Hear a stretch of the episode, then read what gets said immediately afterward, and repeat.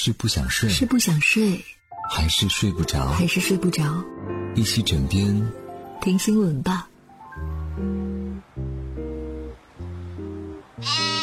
Hello，你好，我是枕边羊。今天晚上继续用五分钟时间和你聊聊身边事。眼下，垃圾分类在很多地方即将实施，而如何将自己的垃圾分类处理好，也成了很多人头疼的问题。近日，被称为国内首家的垃圾学院成立了。什么？你以为我跟你开玩笑？来听听就知道了。据微信公众号“台州”发布消息，七月一号上午，国内首个垃圾分类教育学校——台州垃圾分类公共教育学院正式成立。报道指出呢，台州垃圾分类公共教育学院取垃圾分类的第一个字和第三个字谐音，又名拉风学院。它是由台州市分类办与台州广播电视大学联手打造，是一个集垃圾分类培训、策划、宣传、研究于一体、线上线下相结合的综合性平台，旨在进一步推广普及台州垃圾分类工作。有人可能会觉得，就为这个也要开学校吗？哼，你可千万不要觉得垃圾分类这个事情很简单。比如最近一则垃圾分类后的上海人的话题，引发很多网友共鸣，讲的都是大家是如何被垃圾分类弄懵的。现如今点外卖不要餐具，喝完奶茶洗杯子，成了很多人的常态。而上海生活垃圾分类进入强制时代的第一周，城管就开出了一百九十张罚单，甚至有人还因此做出了极端的事情，发生了肢体冲突。所以，你还觉得垃圾分类很容易吗？对于垃圾学院上线这个事情，不少网友认为很有用，因为确实不太会分，科学规范的学习还是很有必要的。但是，也有人说，其实一个 App。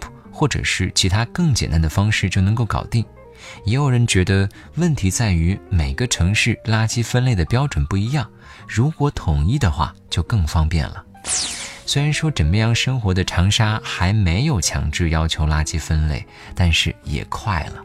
而且呢，在近段时间看到小区已经换了各种颜色的垃圾分类桶，所以垃圾分类势在必行。与其反感偷懒，不如提前学习。你说呢？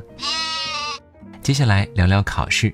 据钱江晚报报道，前几天，如果你在浙江大学紫金港校区分析化学甲考试的考场门口，就会惊讶地看到每个考生都大摇大摆地带了一张小抄。这些小抄的字迹非常小，密集地写在一张 A4 纸上，甚至行列之间也不留空隙，就是属于分分钟逼死强迫症患者的那种类型。哎。你说老师不管吗？其实这是一场半开卷考试。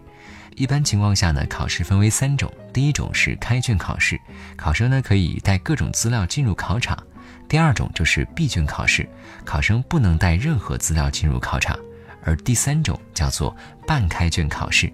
在这个考试过程中呢，考生只能带一张 A4 纸进入考场。至于这个纸上面能写多少字，就看你的本事了。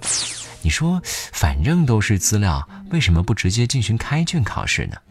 浙江大学化学系沈红副教授解释说，工科专业中啊，有许多考试会用到公式，而这些公式常数、常量，在学生走上工作岗位之后，在需要时是可以通过查询来获得的。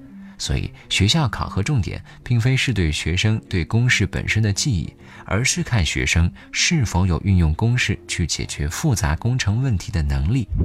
而一旦采取完全开卷的方式，有学生可能会带一摞书来，把考试的过程呢变成了查资料的过程，十分不利于学生的学习。